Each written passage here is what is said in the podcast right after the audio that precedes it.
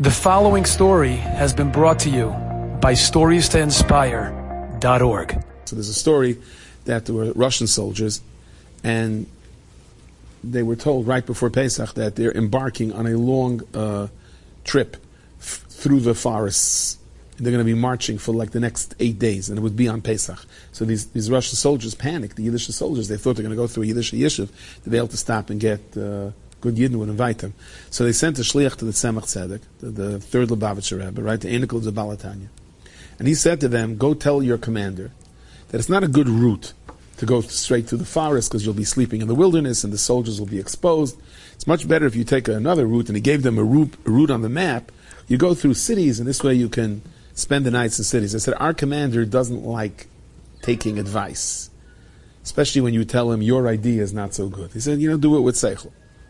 So they came to him and they said, he said, Jews, what do you want? He said that we, we, we understand that the commander, uh, uh, the commander had an idea that perhaps there's a better route. So, you know, make it sound like it's his suggestion. And we go through uh, Shklov, and we go through, uh, afterwards we go through Slusk and Moalav, one of the name of the cities. And the commander said, you're right, you're right. You're right, it's a good thing I thought of that. This way the soldiers uh, don't have to sleep in the woods. And you can restock yourself. When they restock themselves, I don't want to say what that means. So then Tzemach Tzedek sent to them like this. He said, as you're traveling, the first night of Pesach, you're going to be in, did, where did I say they're going to be? They're going to be in, uh, no, before Slusk, Slusk, what did I say? They're going to be in uh, right, you're going to be in. He said, someone's going to invite you to the Seder, and he's also going to invite you to sleep there. Don't sleep there.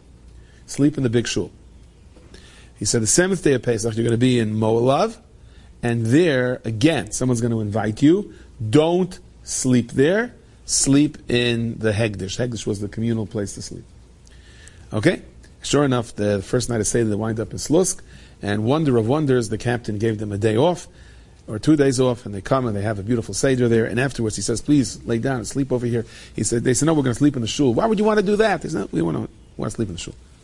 And they came to the shul, they weren't the only ones sleeping in the shul, and they had to find a corner where they could lay down, and uh, the soldiers are laying down. They hear a guy sitting there, and he is krachzing, is going, ay, ay, ay, ay, ay.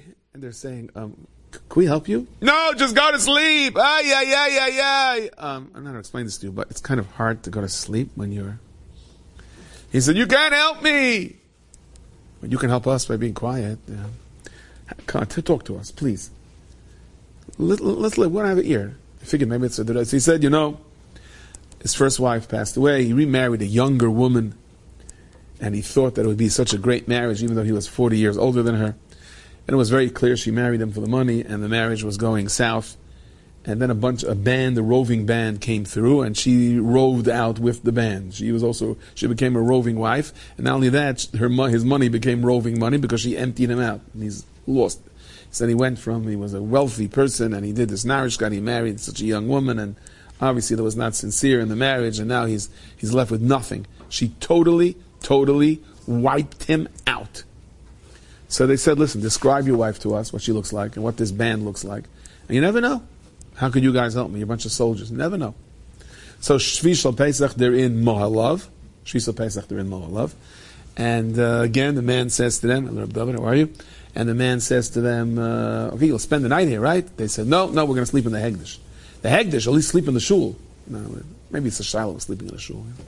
And they come to the Hegdish, the communal place. It's not a great place to sleep. People are fighting over beds, fighting over mattresses, fighting over pillows, fighting to be under a place that doesn't leak on them, and they're just laying in the corner. And and in walks the middle of the night. These bunch of chevra walk in, and they're putting down their instruments. It's supposed to be yidden. They weren't so careful with hilchas muktzah. I don't know. And uh, they're schmoozing, and there's a woman amongst them and they go over, they ask a few questions, and they chap, this is this person and his wife. So immediately in the morning, they run over to the Rav, and they say, listen, this is Leisam and Eldam Reyacha, and the Rav sent his shluchim, and he had very big shluchim, I mean, big, big shluchim, and they convinced him that uh, he should come to Bezin. And the Rav retained them till after Yom Tov and the person. So, right, the Tzemach Tzedek said, you're going to sleep in these shuls. So, so, we had a Tzemach Tzedek today, they'll tell me where to go, where to sleep, you know? Things in life will straighten themselves out. No, no, no.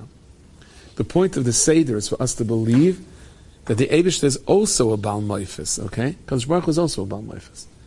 and where you're going to sleep this Seder night and where you're going to be this Seder night is also is also going to be along the same lines. The Hashem has a chesh. We may not see it so clearly, but there's also a Seder to it. Enjoyed this story? Come again. Bring a friend. Stories to inspire.org.